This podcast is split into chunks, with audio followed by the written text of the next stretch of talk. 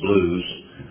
It seems every year that we we get all excited about the feast. We go there. We're on an emotional high, and uh, it seems that with human beings, when we get emotionally high, we follow with a valley to some degree, and this has been true, I think, ever since I can remember in the church, two, three, four, five weeks after the feast, people kind of hit a low point emotionally, and it is a long time, it seems, from uh, the end of the Feast of Tabernacles to Passover.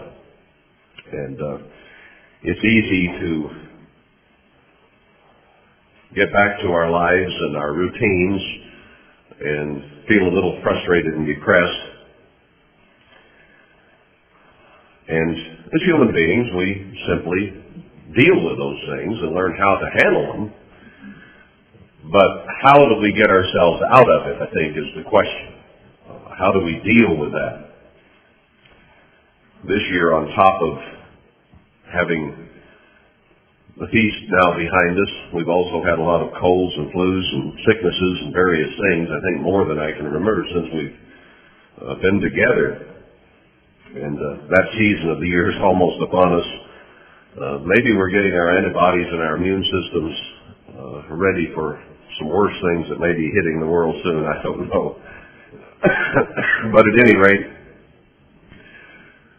I think the best way out of emotional downs is to be sure we refocus on what we have to do, what God wants us to do, what we need to be doing, and get ourselves lined out and busy. It's difficult sometimes to do that, but our focus is on the feast, and then when that's gone, it seems traditionally that people sort of lose focus for a while spiritually, mentally, emotionally, whatever. And it, people in the world even, you know, when they go on a vacation, the worst time of the year is when you, the day you get back from vacation and go back to work. Uh, it's hard to concentrate. It's hard to refocus on what you're doing because your mind has been more on idle or neutral for maybe a week or two or three. So it's hard to get back to the task at hand. And getting your focus back is, I think, very important in uh, dealing with our emotional doubts. Uh, we have a lot to do. Sometimes that's the depression too, you know. You look at all you have to do and what there is that needs done and all the things that you've been told for eight days you need to do and uh, just dealing with that and living up to it and doing something about it can be depressing in itself. So we need to refocus, get our mind on the tasks at hand that God has for us, and then break it down into pieces. I know sometimes I look at my to-do list and it can be nearly two pages long of, you know, of a yellow pad. And if I look at that sheet, I want to pull the sheet back over my head.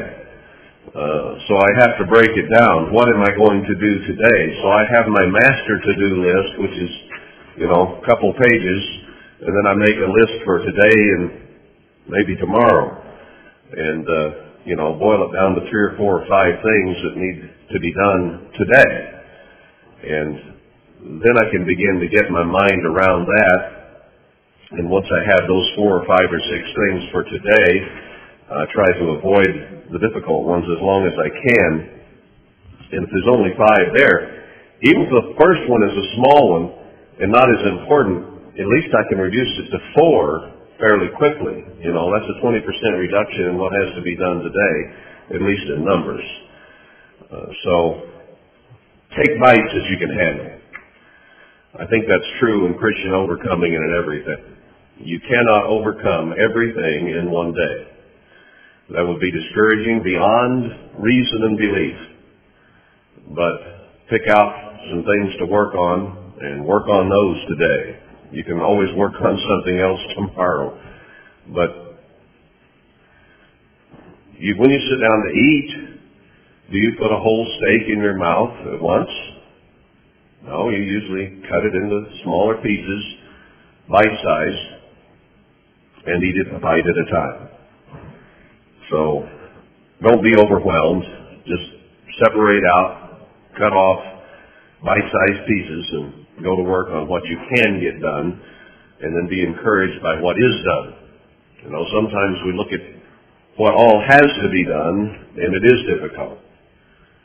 But at the same time, we need to sometimes look back on what we have accomplished. And when we can see what we have done, uh, at least there's some progress. And that gives us hope that maybe if we have done this much, maybe we can get more done. So it's not a hopeless cause by any means. All we have to do is become like God by tomorrow.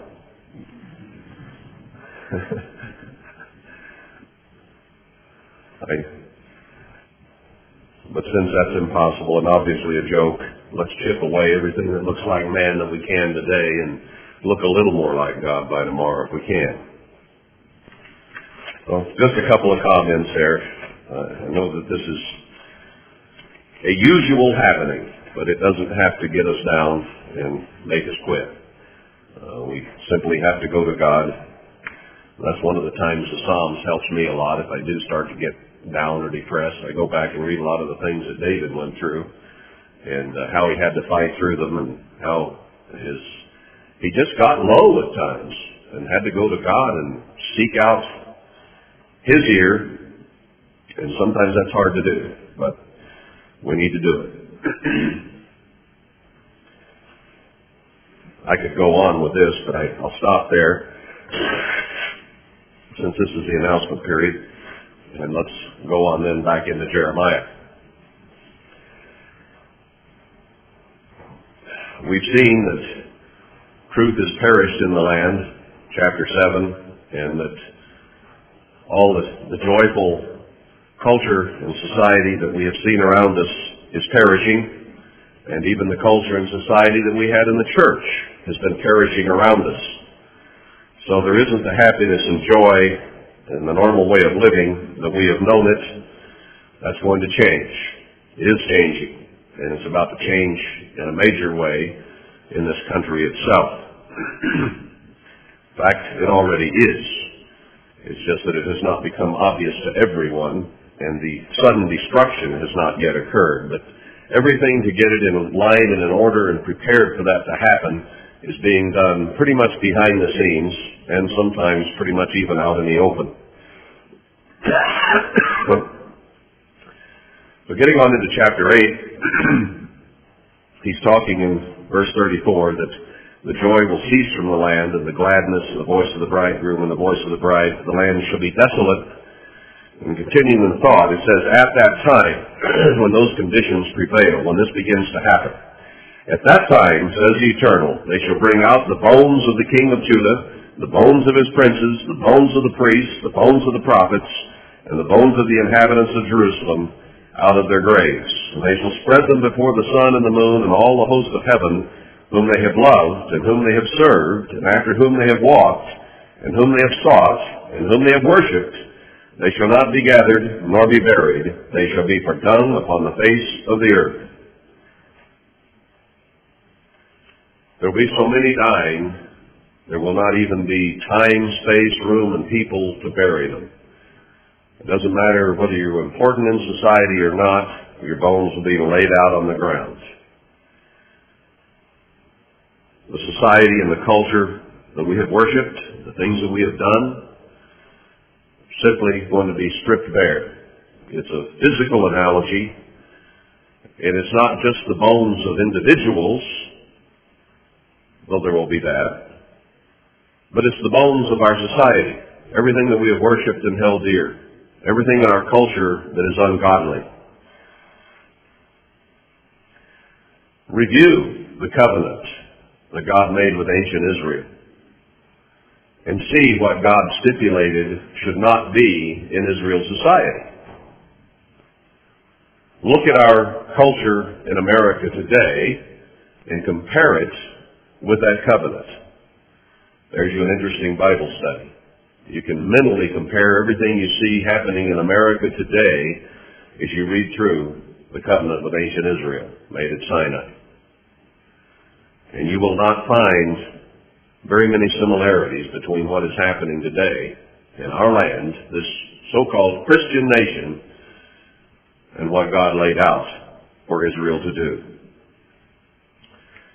Verse 3, it will be so bad that death shall be chosen rather than life by all the residue of them that remain of this evil family. The bones will be laid out in the streets and not buried, and those who survive will be in such miserable conditions they would prefer to die than to live. Before this is all over, says in the book of Revelation, they'll go to the mountains and the holes in the rocks and beg and plead for the rocks to fall on them. Life will have become so miserable.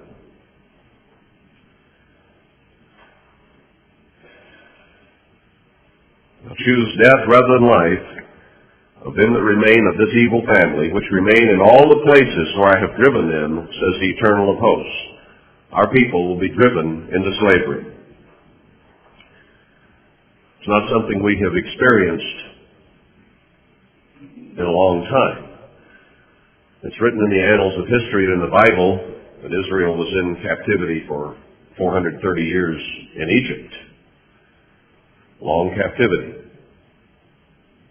But we don't remember that, do we? It's going to happen again. Not that long, but worse conditions. Moreover, you shall say to them, Thus says the Eternal, Shall they fall and not arise? Shall he turn away and not return? Why then is this people of Jerusalem slidden back by a perpetual backsliding? They hold fast deceit they refuse to return. God says, is it going to be this way forever? No, He's promised He's going to turn around, going to turn it all around. But why then, if God says, I can fix it for you, we refuse Him? No, when somebody does have a flat along the road, let's say you do, and you're standing there not knowing what to do, car trouble or a flat tire or whatever, and somebody comes along and says, I can fix that for you. What do you usually say? Nope. Don't want help. I'll just sit here. Not a chance. Even if it's just a cell phone call to get you some other kind of help. Or if they say, I can fix it. Okay. We're happy to have help. But God says, I can fix it. And Israel says, anybody but you. I'll accept help from anyone but you. Why is it we rebel against those who love us the most? But we tend to do that. We take for granted those who love us the most so easily in our families, and in our relationship with deity. We take God so much for granted that He tells us what will fix the problem. You know, sometimes it would help if you were broken down and someone came along and said, I'll, they, they might not fix it for you, but they'll say, I'll tell you how to fix it. Now that's what God does. He, he has this book to tell us how to fix what is wrong with our nation. Now, do people in our country physically understand that there are problems that need fixing? I think if you took a poll in the state of Louisiana today, you would get a high percentage who would say that there are problems that need fixing. And you could do the same thing in California. Why is the governor's opinion poll only 30 some percent in favor of the governor at this point when he was a fair-haired boy just a few months ago? Why is President Bush's rating in the 30s now? And his administration in such grievous trouble politically as well as uh, popularity-wise? because the popularity goes down when there are problems. And we have a lot of problems. They were burning businesses and demonstrating at the summit the last couple of days down in Brazil. Because the leaders of the countries, most of them want to have a free trade agreement in all the Americas. Five countries are holding back. And a lot of people were rioting because they don't want it. So there are problems on every level. Do you think this nation is going to turn to God? You know, it tries to separate church and state completely, but I got an email the other day someone sent through, and it showed the preamble to the Constitution uh, of all 50 states. And every last one of them addresses Almighty God in its very beginning. But we're not going to look to God for answers. Well, that's them. But what about the church? Is the church at a whole, as a whole, really searching the scriptures to find out what God wants, what He desires, what are the solutions to the problems spiritually within the church? I wasn't trying to get my brain going. I was actually trying to swat a fly on the side of my face. I'm sorry.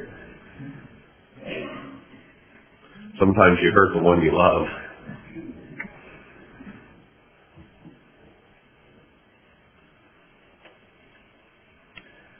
Verse 6, I hearkened and heard, but they spoke not aright.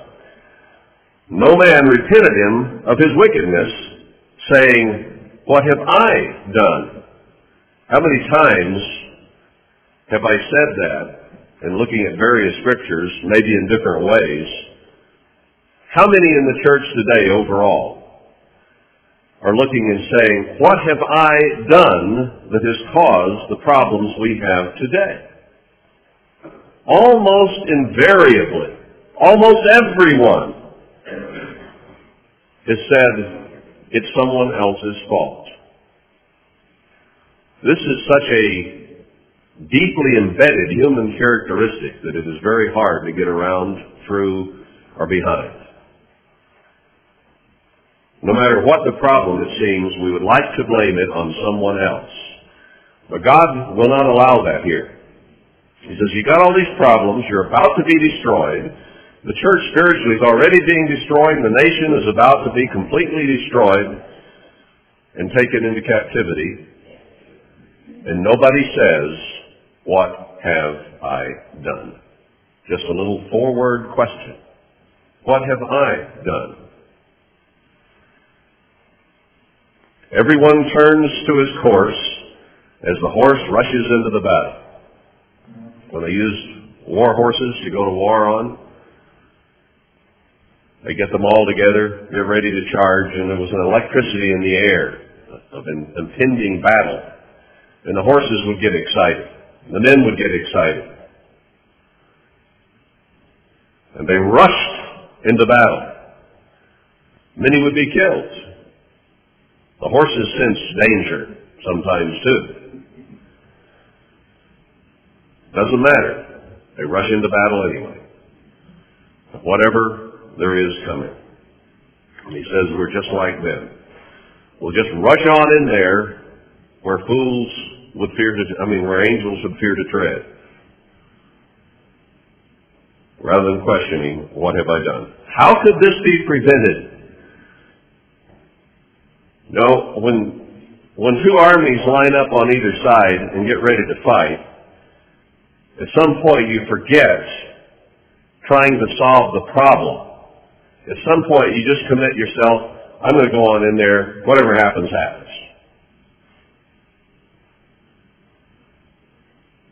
Could we back off and possibly find a way to solve the problem rather than dying? That's what God is putting before us question why this is happening. Nothing happens without cause and effect. Why is it happening to the church? Why is it happening to the nation? What have I done? Yes, the stork in the heaven knows her appointed times. They know when to get up. They know when to go to bed. They know when to mate. They know when to lay eggs. They know when to migrate.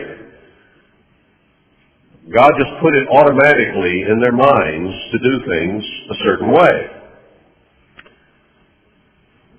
The dove, the crane, the swallow, observe the time of their coming. You've all heard of the swallows coming back to Capistrano. They come back same time every year down in Southern California to that mission in that area of Capistrano. And you can almost set your watch by it. They know their appointed times. They know where they're supposed to be and at what time of the year. You know about what time to put out your hummingbird feeders here, don't you? And you know about when to take them down because the hummingbirds know when to go south and they know when to go north. Well, God has set those things, and all these creatures react according to the way He has set their minds. There's only one exception. He addresses that. But my people know not the judgment of the Lord. His judgment, His way, what He desires, they don't know. No, to the animals and the birds and the insects, everything they do comes naturally to them. Why do we have to be the way we are? I said so, I started to say so owly. That's wrong, because even the owl knows what to do. It knows when to hunt at night because it has big eyes and can see, and the mice are out to play at night. Well, he knows what to do. Human beings are the only ones who have trouble doing what they were set to do. How do you say? How can you say? How do you say we are wise and the law of the Lord is with us? Certainly in vain made he it. The pen of the scribes is in vain. God says, Look, how can you say you're wise and you have the law of God? Because you're not doing the things that would make you look like a people of God. How much does God look down from heaven above and observe what is going on on the earth and in America, since I'm speaking mostly to Americans? How much does he look down and say, that looks like me? That looks like my covenant. That looks like my law. That looks like my way of living. I would like to go down there and live with those people and make them my people. Because we have so much in common. I wonder how often he says that. And yet he tells us in Revelation that he is going to come down here and dwell with men and that he will be pleased and happy to dwell with us. That's his goal. That's his purpose. And he will do it because it is prophesied and his word cannot be broken. The kicker is that most mankind will have to die before God will be willing to come down here. Man's society will have to be absolutely destroyed because God is unwilling to come down and live under these conditions with men. Now he loved the world so much he gave his son that it might be saved. We have to be saved from ourselves. And the only way to do that is to basically wipe it out and start over. Different circumstances, different leaders, different rulers, different minds, everything. See, the minds of the people who survive through the last seven plagues, seven last plagues, will be considerably different than they are today. There will be so much trauma, so much bloodshed, so much hunger, so much pestilence and disease. The people will be humbled. They'll have a totally different attitude. They'll be ready to be taught. We don't know the judgment of God. We can say we have God's way or we're Christian, whether it's a Christian nation or Christian church. But can God look down and say, doesn't look like my word, doesn't look like what I have written down.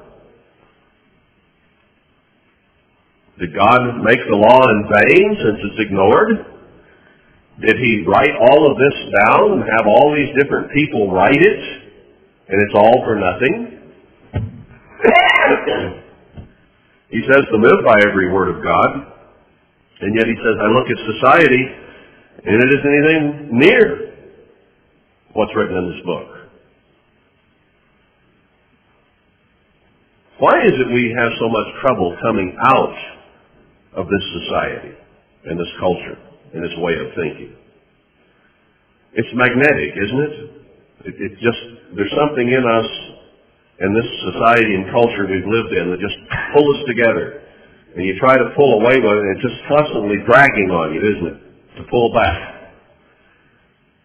But if you've ever noticed in dealing with iron and magnets, that when they're right together, the separation is sometimes almost impossible if it's a strong magnetic draw.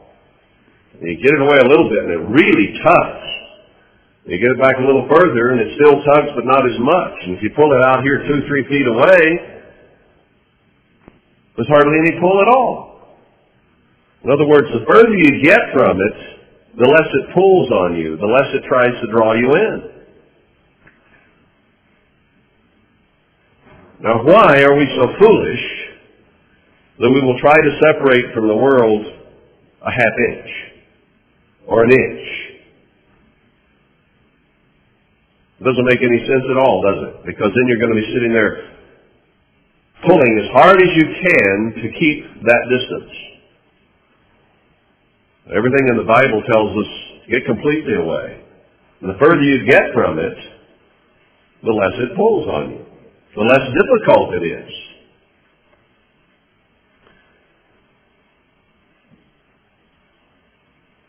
How can we say we're wise when we don't look like His law or like His word? Verse 9, the wise men are ashamed. They are dismayed and taken. They don't understand it. They're confused. They're taken in by it. In the church and in the world. They bought into Satan's culture. They bought into man's ways.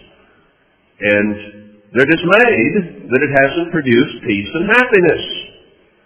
Don't we have all the things that should produce peace and wonderful relationships and happiness? Take Christmas, for instance, and we'll get to it maybe today in this context. That's a time of love, peace, and joy, isn't it? Well, I mean, that's what it's cracked up to be.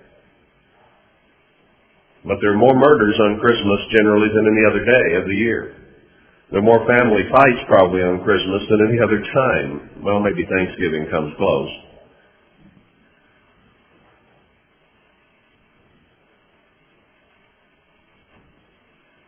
More drunkenness. More car crashes. More trouble. That which is supposed to represent peace and happiness and love produces just the opposite.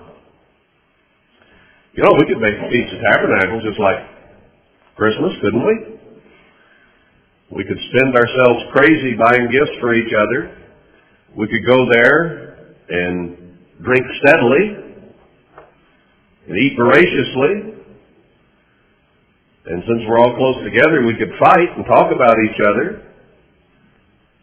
And we could turn the Feast of Tabernacles into Christmas real easy. It'd be a financial, emotional, mental burden in every way.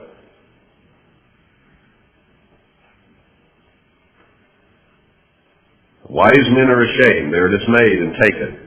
Yes, they have rejected the word of the eternal and what wisdom is in them. Human reasoning and logic does not lead to peace and happiness. Those things are the fruit of the Spirit of God. And how do we learn the ways of God? Well, by reading His Word. Faith comes by hearing the Word of God. The Word of God says. it's easy to be taken in by what the world believes if you read, observe, and talk to people in the world. But if you read God's Word consistently, that will influence you to do things the way God wants them done, not the way the world would do them. Well, no wonder they're confused. They have no wisdom. They've rejected the word of the eternal. Therefore will I give their wives to others, and their fields to them that shall inherit them. Our people are going to have their wives, their fields, their possessions taken away. They're going to slavery, prostitution, force. That's just what's going to happen to our wives, men, if we don't obey God. We're supposed to be the leaders. We're not supposed to let that happen to our families. But it's going to happen to all the families of this nation and to 90% of the families in the church. It's grim. For everyone, from the least to the greatest, is given to covetousness. From the prophet, even to the priest, everyone deals falsely. What's in it for me? Put me first. That is what our society is all about. And it doesn't make any difference who we are. That is the human tendency, and it is the way society pulls us. So it's corrupt. It doesn't matter whether it's political leaders, religious leaders, teachers, those who should lead society have given into it just as much as anyone else. If it's not being taught right at church and at school, what chance is there, really?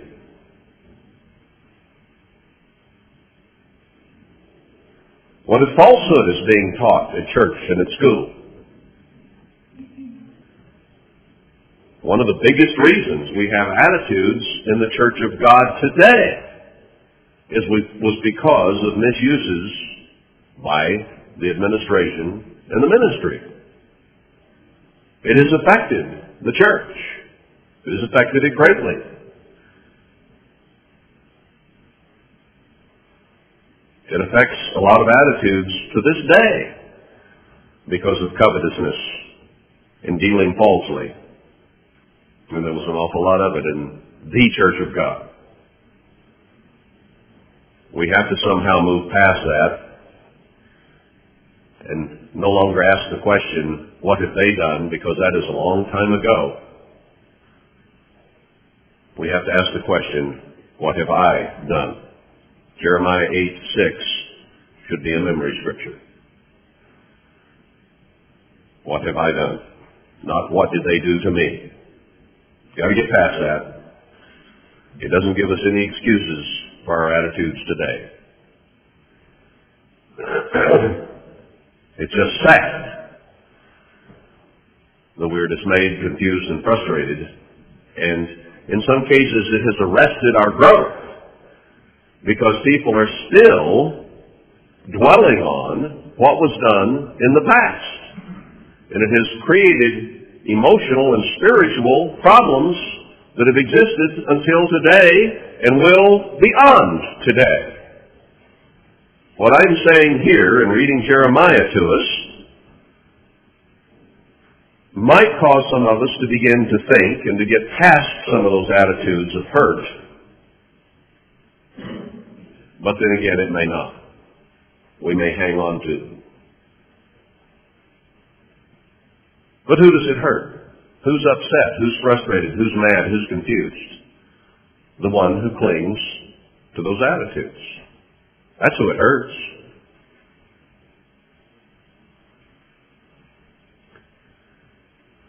And if the leadership in the church continues to do the same things that caused the hurt in the first place, then that continues it.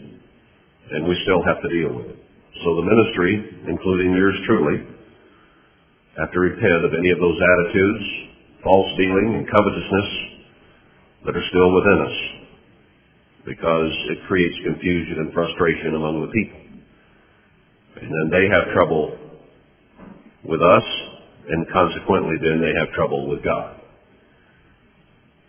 That's why you get judged doubly when you speak and teach.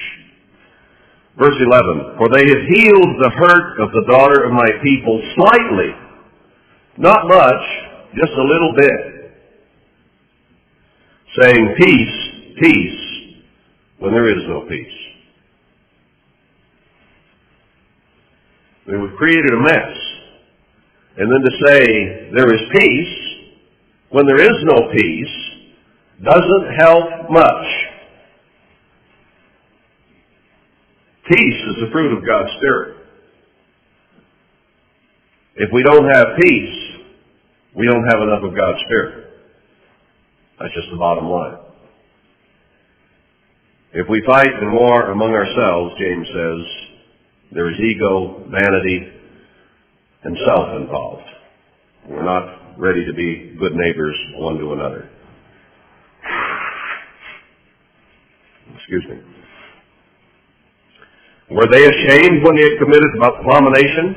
No, they were not at all ashamed. Neither could they blush. How can you be ashamed? How can you blush when you've wiped your mouth and said, I have done no wrong? It's somebody else's problem. If you can put it on someone else and blame someone else, why would you blush or be ashamed? And maybe we've gotten so used to our attitudes, even though they're wrong attitudes, that they don't even bother our conscience anymore.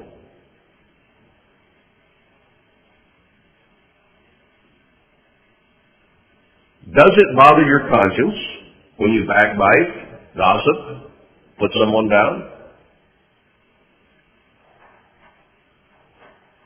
When you don't love your neighbor as yourself? Does it bother you? It still bothers you when someone talks about you, doesn't it? Yes, it does. We don't like it. But we do not receive or have that kind of pain, grief, and anger when we say something about someone else. That just rolls out of us so easily. We don't get angry about it. Oh, we may reprimand ourselves later if we think about it. I should have said that. But it doesn't really hurt us and bother us the same way it does if we heard somebody said something about us. That tells us then that we have not come to love our neighbor as much as ourselves. Because that which we don't like happening to us, we still do to others. That's just one small example. And one reason I use that example is because this context is about having peace. And when we talk about each other in ways that are hurtful, uh, it destroys the peace. And it just shows the Spirit of God is not flowing enough. So we need more of God's Spirit.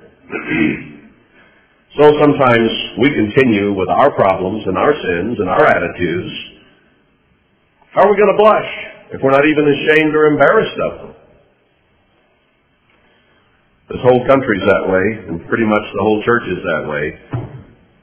And why are you and I any different, and why would this not apply to us? Neither could they blush, therefore shall they fall among them that fall.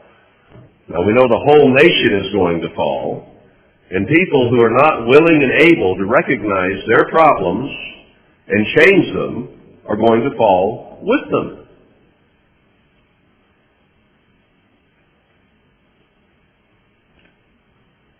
How can we find a way to avoid that? I don't want to fall with this nation when it falls. I don't think you do either. God shows us, shows us how we can avoid that if we're just willing to pay the price. Will they let you get on the ferry boat or the airplane unless you pay the price?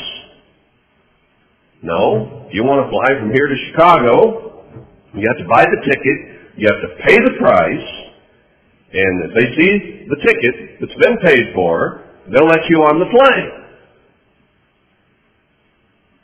If you sneak into the landing gear and try to get a free ride, they'll drag your cold dead body out in Chicago.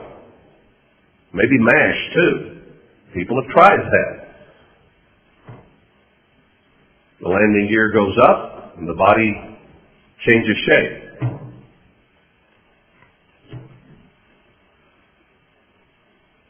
There's only one door.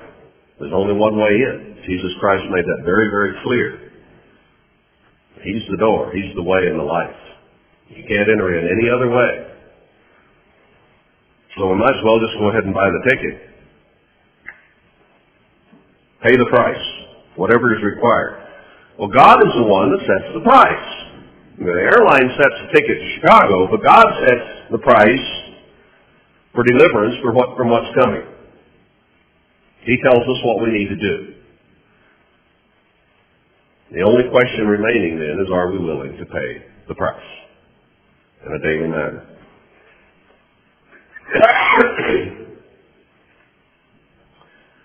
or when they fall, will we fall too?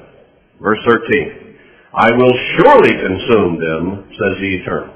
This isn't a question. There's no doubt. It is going to happen. When Noah started building that boat, the die was cast. The decision was made. God was not going to have Noah work on that for 60 years and then say, uh, Noah, scuttle the boat idea. No, he went ahead and let him work on it 120 years because the decision had been made. The world would be flooded. Only eight people would survive. I suspect there were billions of people on earth when that happened. Billions. People didn't just live 60, 70, 80, 90 years then. They lived nearly a thousand years. Some 900 and some year old people died in the flood. Not only that, they didn't just have children for maybe 20 years and stop. They could be productive for a long, long time. 150, 100 years ago, when was it? I noticed in a chart just the other day. There were only a billion people on the earth. Now there's six and a half. 100 years later, roughly. So it went from a billion to six and a half billion in a hundred years. What if you had a thousand years of people not dying and producing children by the boatloads. You know, it's like, would you rather have a million dollars or a penny double for 30 days? You ever gone through that one? I'm sure we've all seen it. The million dollars would cut you way short. You know, the penny doubled today till tomorrow doesn't seem like much. Two cents. Two days, four cents. Man, already one fifteenth through this and I've only got four cents. We keep doubling it for 30 days, and the million dollars will seem like nothing. But God has just stated unequivocally, I will surely consume them, says the Eternal. There shall be no grapes on the vine, nor figs on the fig tree, and the leaf shall fade. And the things that I have given them shall pass away from them. It's just like fall coming the leaves turn, the fruit falls off, and winter hits. Won't be any leaves on the trees around here in another month, will there? Won't be many flowers blooming. The leaves are already starting to go in most cases. It's inevitable. It's going to happen. It's the way God says it's going to be.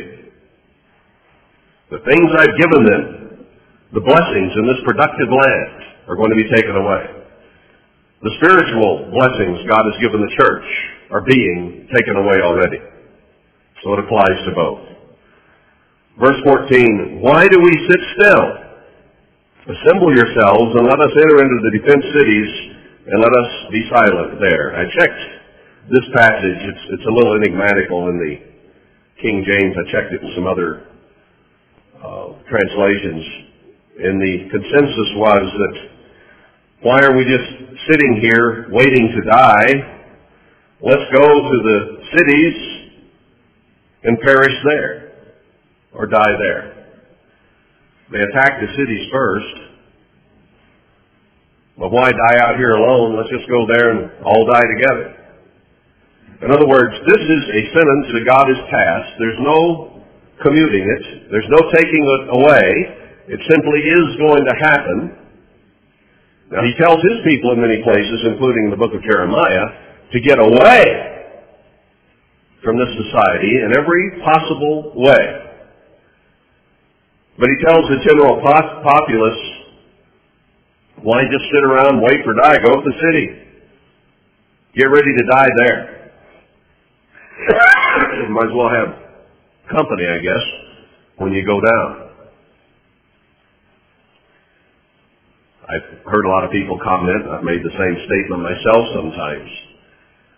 If I'm just going to be left behind to die with the world, I'd rather be in New York or Chicago. Maybe I could be at ground zero when the bomb hits, you know, and it's all over in a flash. Why stay out here and get picked off one by one? It's going to happen. It's inevitable. It's going to occur. Go on into the city and die suddenly with everyone else. This context is, it is going to happen. There's no stopping it. So if you're going to be left behind, die as quickly as possible. Harkens back to verse 3 death shall be chosen rather than life. This isn't speaking to God's people saying, why do we sit still? Let's go to the defense cities. That wouldn't make sense. And it would contradict all the other instruction God gives. This is speaking of the populace at large and the pronouncement that is made against it and saying, we might as well choose death rather than life because this thing is coming just like gravity. You can't stop it. Let's continue. The context makes that clear. For the Lord our God has put us to silence and given us water of gall to drink because we have sinned against the eternal. Therefore it's immutable. It's coming. Can't stop. We looked for peace, but no good came. And for a time of health, and behold trouble. Isn't that the way it is billed today? Science is going to solve all our problems. We'll make drugs that will fix everything that's wrong with you. Go take their drugs and see if it fixes everything that's wrong with you. Usually, it will make more things wrong with you.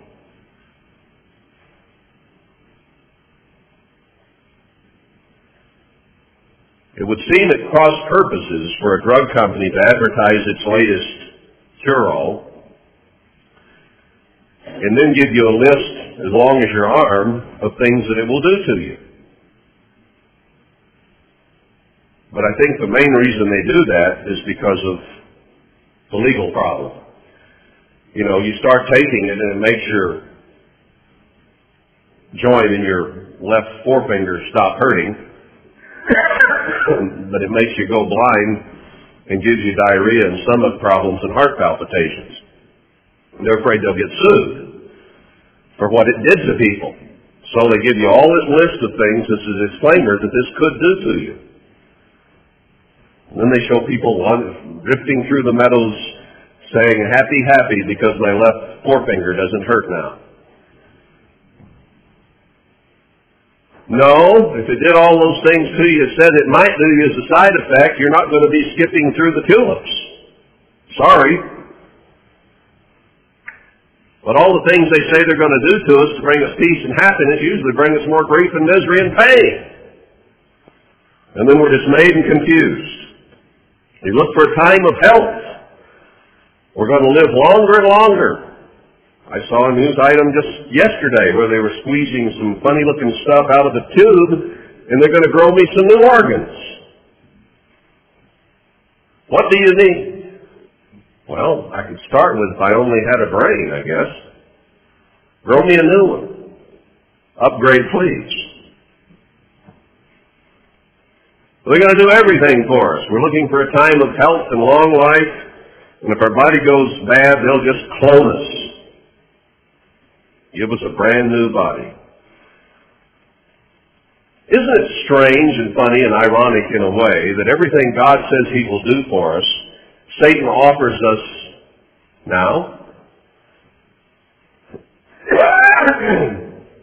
he will offer us artificial eternal life through cloning. And in re- religion, he'll offer us reincarnation, where we can keep coming back is something a little different. He gives us the pagan doctrine of the immortality of the soul, so we think that we won't really die. No, Shirley MacLaine is going to come back as a mouse, and then maybe as a horse. I don't know what she's going to be. Well, I do too. She's going to be dead. Know nothing.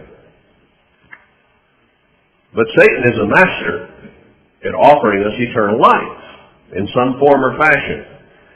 And he's a master at guiding the minds of men to try to offer us long life, health, peace, and happiness, and good times.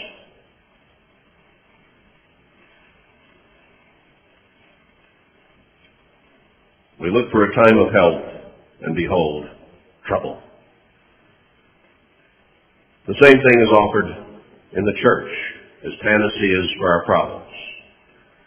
It's a little different, but the story really is about the same. If you will just do what I say, pray, pay, and stay, you will receive eternal life.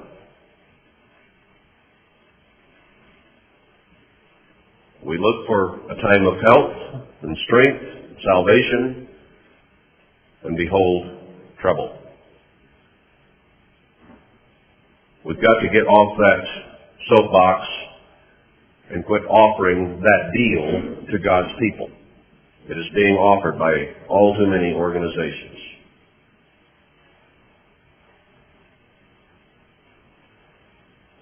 And there is trouble coming. 90% of the church will go into the tribulation and fall as they fall. And you and I, by being here, by hearing these words, will not be saved by them. We will only be saved if we do God's way. We live His way. I won't tell you that if you stay here, peace and safety will come. There's no guarantee of that whatever. The only way that that will happen is if we respond and do what God says. Doesn't matter that you hear that you'll be okay. Staying here, praying and staying and paying will get you nothing unless you live God's way. It just won't. It won't get me anything to stand here and read these things to us if I don't live by it.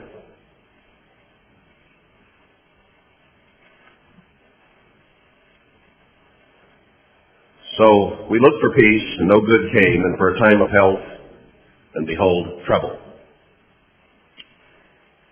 The snorting of his horses was heard from Dan. In other words, the destroyer of the Gentiles is on his way, and Dan was the northernmost tribe. So the alarm is first raised when it first begins to approach the people of Israel. They were the ones that heard it first. The whole land trembled at the sound of the neighing of his strong ones. If you're asleep at night and you hear war horses galloping through the night and the noise of the hooves gets louder and louder, it'll scare you. For they are come and have devoured the land and all that is in it, the city and those that dwell therein. For behold, I will send serpents, cockatrices among you, which will not be charmed, and they shall bite you, says the Eternal. The great serpent is sending his progeny, and we will be bit, and we will die. It's that simple. Unless we do something about it. When I would comfort myself against sorrow, my heart is faint in me. You know, when, when I would tell myself everything's going to be all right, yet I knew deep in my heart that it would not be. Behold the voice of the cry of the daughter of my people, because of them that dwell in a far country. People in a far country are going to come against Israel, primarily. First. And then they will make an alliance to live together in peace once Israel is destroyed. That's their plan. Get rid of all the Israelites and we Gentiles will live together in peace, harmony, and an economic power, and we'll have peace on earth in a world devoid of Israelites. That is their goal and their purpose.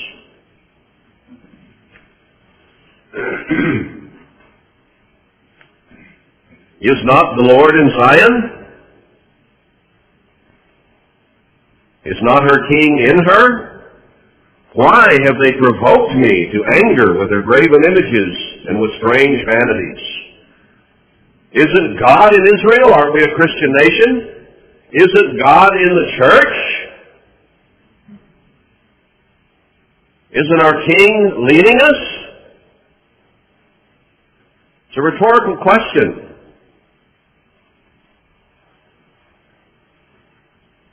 Well, if that's the case, why have they provoked me to anger with their idolatry and their strange egos and self-worship?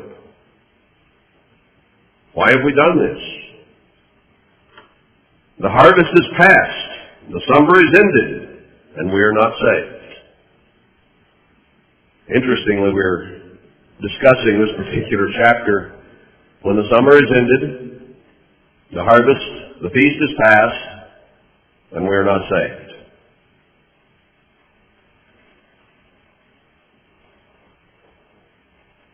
This is an interesting verse. I don't know whether it has to do with a specific year that this can be said, or whether it might be that the spring and the summer of America and of the church is pretty much over, and we're entering the cold, hard, difficult time. Maybe it has overtones of that as an overall condition. America is not in the summer of her youth as a nation, as an empire. America is old, haggard, sinful, a decaying, morally bankrupt institution. Physically, monetarily, materialistically bankrupt. We just don't recognize it yet. We still live on credit to the world, credit to the banks, and it hasn't hit home. But we are degenerate and immoral in every facet of life. We're not in the summer of our years. To borrow God's metaphor from Ezekiel 16, we're an old whore and we're about to go out of business. No one's interested anymore. We can't get alliances made anymore. We can't make deals anymore. We've made deals, we've threatened, we've forced, we've cajoled. We can't do it anymore. No one's willing to make a deal for our services anymore. Bush ran into that in Brazil the last two days. He's run into that in the Middle East. You run into it anywhere you go anymore. They just don't like us. So the harvest is past. We've had and enjoyed whatever we've had and enjoyed and the fruits of the blessings that God gave this people as a result of Abraham's obedience. But it's about to come to a screeching end, and there's ice on the pond. So the summer of our society is over. We're facing a very bleak time. And the church's summer of fun is over too. The church is already in winter time. Tough times are on us. So there's that overall understanding of this verse. But I think God being who God is, and His Word being written the way it is, that it probably in some year is going to also be true, specifically. That That is, that we will say, the harvest is past, the summer's ended, why are we still in the trouble we're in? and then God will turn it around. Is it this year? Would be our first question. Answer? I don't know. The summer is ended. The harvest is past. We are not yet saved. What will the winter bring? What will the spring bring? I don't know. It might be this year. It might not be this year. But the question, the thought, has to be posed. For the hurt of the daughter of my people am I hurt. When I look around and I see the destruction that is about to hit the country and destruction that has already hit the church, I'm already hurt. I'm bothered by the trouble and the pain that it has caused in my family and other families. I am black Astonishment has taken hold on me. Black is a symbol of famine and pestilence. And the spiritual famine and pestilence is certainly already hit in the church. and we have felt the famine and the disease spiritually that has resulted. And it hurts. It still hurts, doesn't it? You have friends and family, brothers, sisters, mothers, fathers, sons and daughters, nieces and nephews, children and grandchildren that you hurt for because they see nothing about what is coming. Either physically if they're not even in the church or spiritually if they're in the church and cannot see why we're where we are and where we're headed next. We hurt for them. So this is a very now scripture. I am black, astonishment, or grief has taken hold on me. Is there no balm in Gilead? Is there no physician there? Why then is not the health of the daughter of my people recovered? Now, Gilead is an area east of Jordan. It extended essentially from the Sea of Galilee down to the Dead Sea along, along the east bank of the Jordan River. Compared to a lot of the rest of Israel, it's a very verdant area. It gets 28 to 32 inches of rain a year, which is enough to grow uh, a forest. It is a good grazing area. Uh, that much rain produces quite a little grass. And traditionally, back then and even yet today, it is still a pretty productive area for that land. and out of Gilead came resins from trees that were used as a balm and for healing.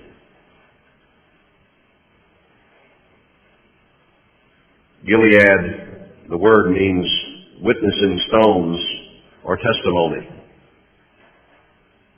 In other words, that, that name means testimony then of God. You raised up a stone pillar to show a border a border of Israel, the Gentiles should not come in, a border for the church, in other words, a spiritual testimony. That's what the word Gilead means. And in Gilead came aromatic resins. I could go into other scriptures, which I won't do, but back in Genesis and even later in Jeremiah it talks about balms from Gilead. They were exported to Egypt and all over the world because uh, that particular resin, I don't know which tree it was from, I didn't uh, research it that far, it doesn't matter, I don't suppose for us right now. But it was known as having healing, helping properties. And that's why this is used. We see all the trouble going. Isn't the king, isn't the Lord in Zion?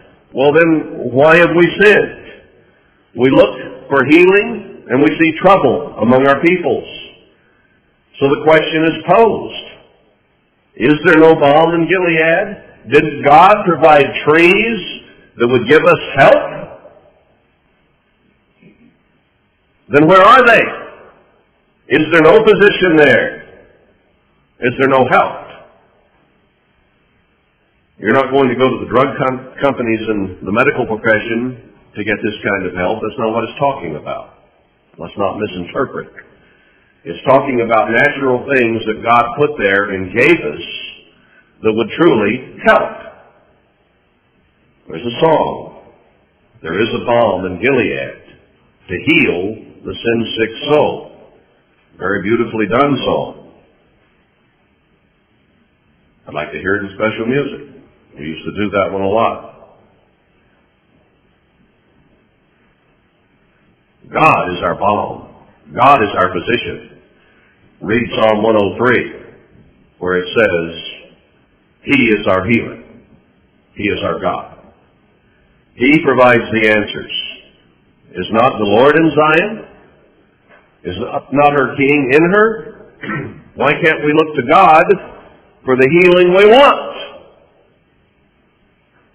Spiritually, physically, any kind of healing that we desire, why can't we look to God?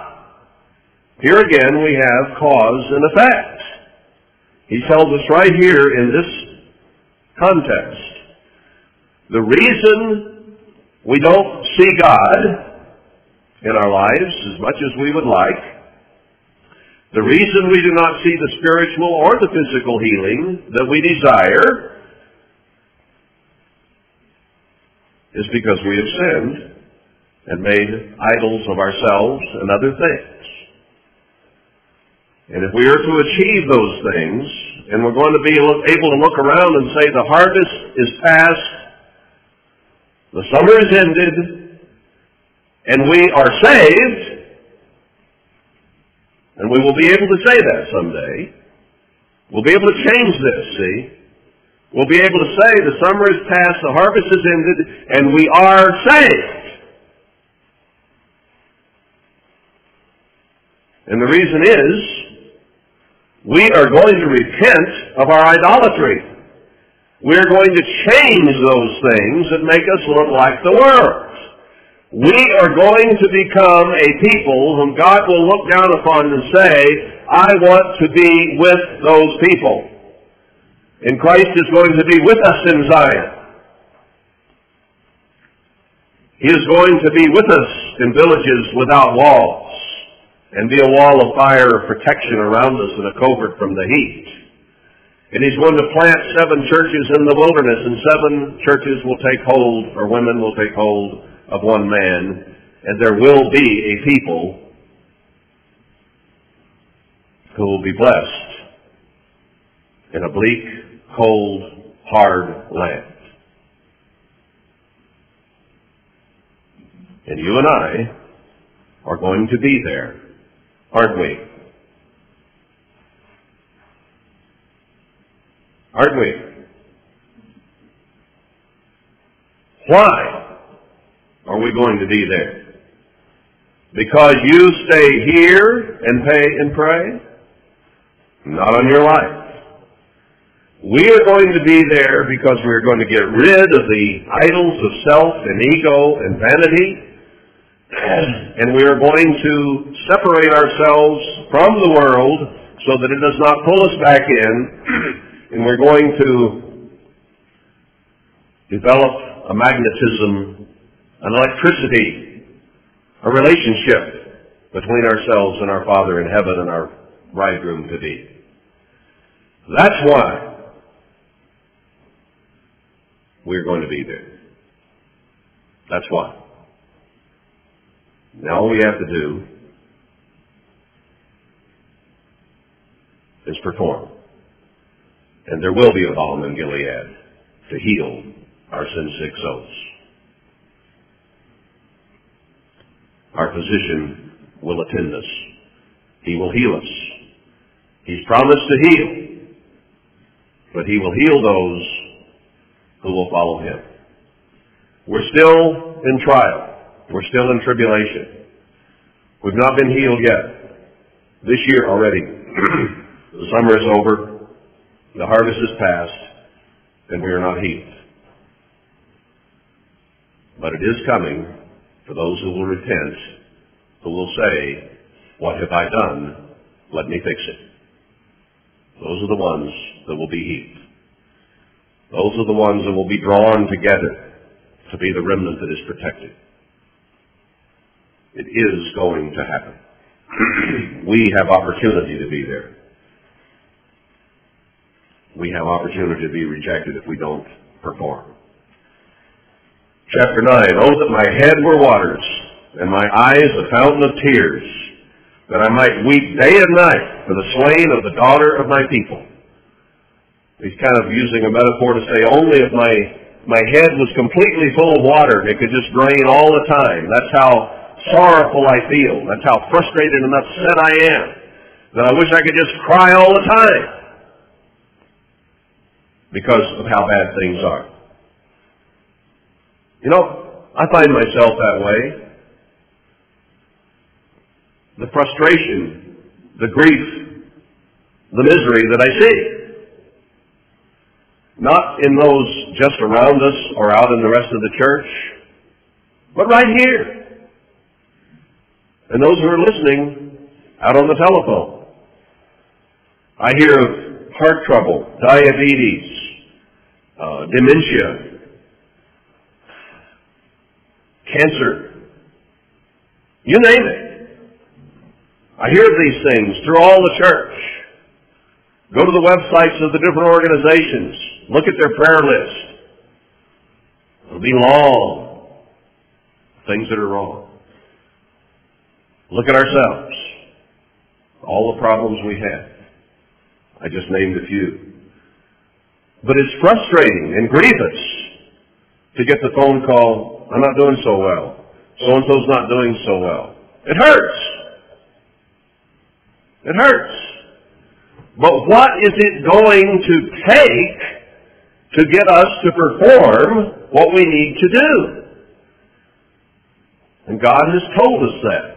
Through much tribulation, enter the kingdom.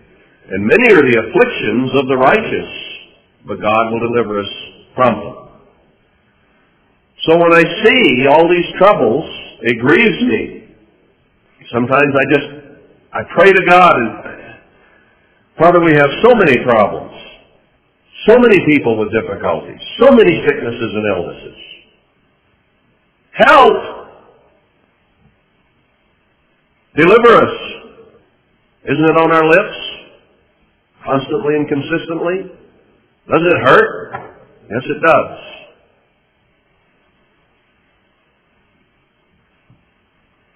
I wish my head was just a big water bag so I could cry all the time.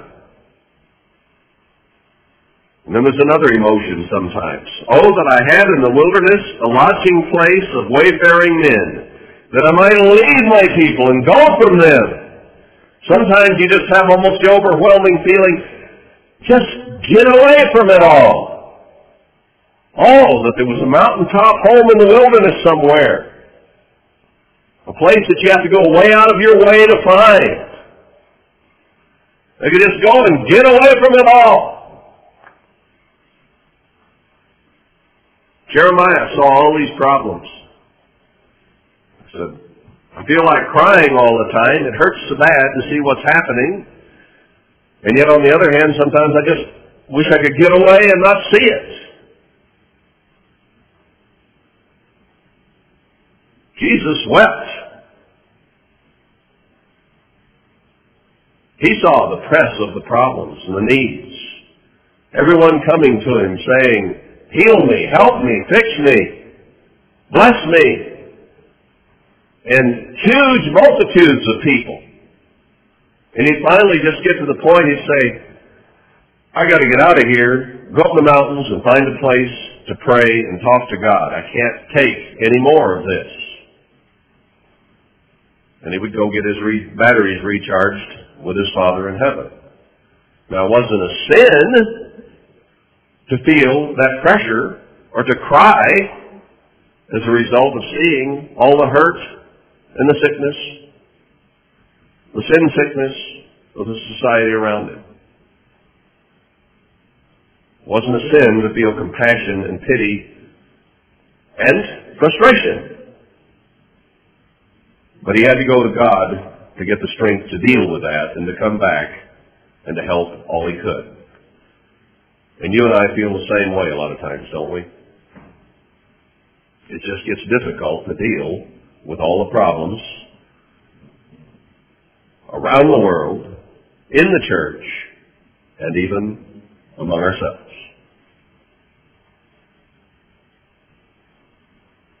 For there be adulterers and assembly of treacherous men. Jeremiah was looking at the people of Israel, the people of God, God's chosen nation, God's light to the world that was supposed to be. And she was just an old whore, selling herself cheaply to anyone who walked by. Again, Ezekiel 16. And hasn't the church also become that? Compromising, making deals, the organizations offering themselves as little more than whores, compromising on anything in order to retain people and money. Cheap selling out true spirituality for numbers and money. It's true of the nation and the church. They bend their tongues like their bow for lies, just like pulling an arrow on a bow. The bow bends. And we're willing, overall, as a church, to bend the truth like you would a bow to lie for whatever gain you might think you'll receive for it. But they are not valiant for the truth. You'll bend the bow, you'll make a lie in order to get what you want, but not be valiant for the truth. I hope that we are not like that. I hope that we will be uncompromising in searching God's Word for truth, and that we will keep it no matter what the cost. I sort of cringe every time we see something in the Scripture that we have not understood that would change us, that would make us more different from the rest of the church. I know inevitably that whatever it is, some will not appreciate it. Some will not agree with it. Some will leave us. But if we don't have integrity, we have nothing. And if it's in the book, it has to be done. It does not matter if it costs numbers or money. It Just doesn't matter.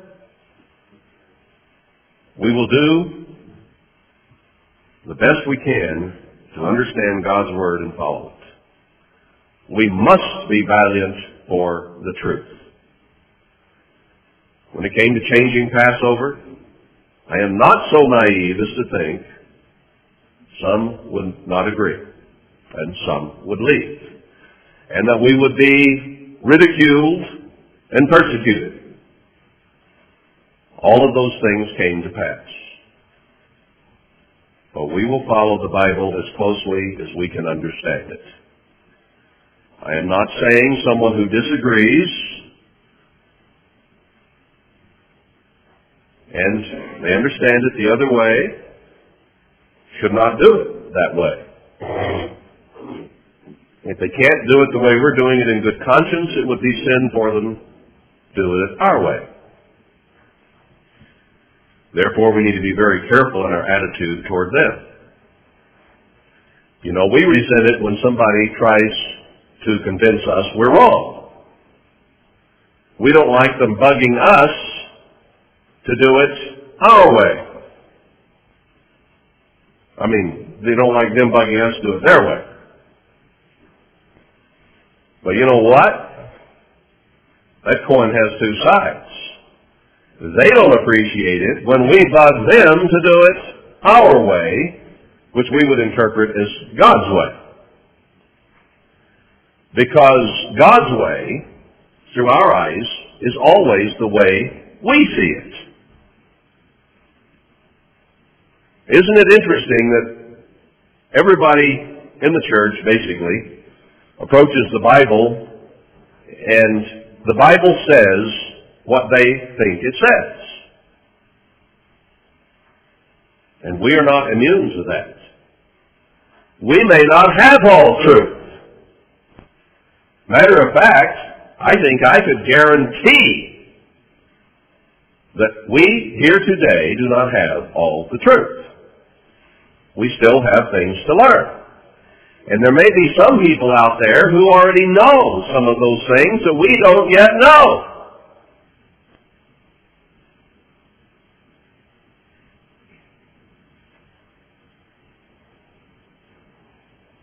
We'd better be careful about going about trying to convince them that they are wrong. We need to prove to the best of our ability what is right and then do it, but not bug people either. I mean, we need to be able to print and present it, but not bug them. You know, we sent a letter out, sent the papers out on Passover. Now what should I do? Should I write a letter every month to every one of those addresses and say, why haven't you accepted our papers yet? Think that'd help? No, I'd get even more hate mail. We need to be careful with people right here that we might know that might disagree with us. Is it fair to them if they come to our door to keep bringing it up? I don't think so any more than we want them to keep bringing up to us why they're right. Let's be fair.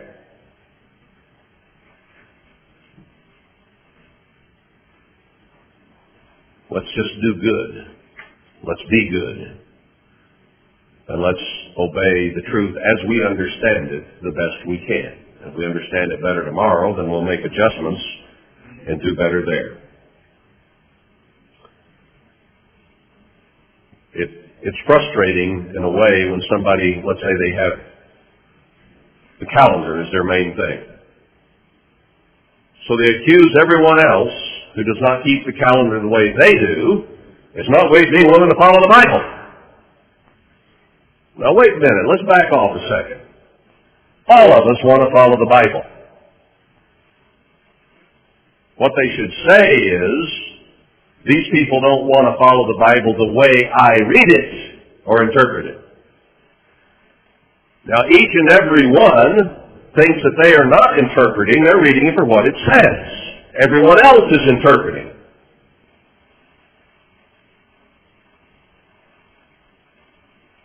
Can that be?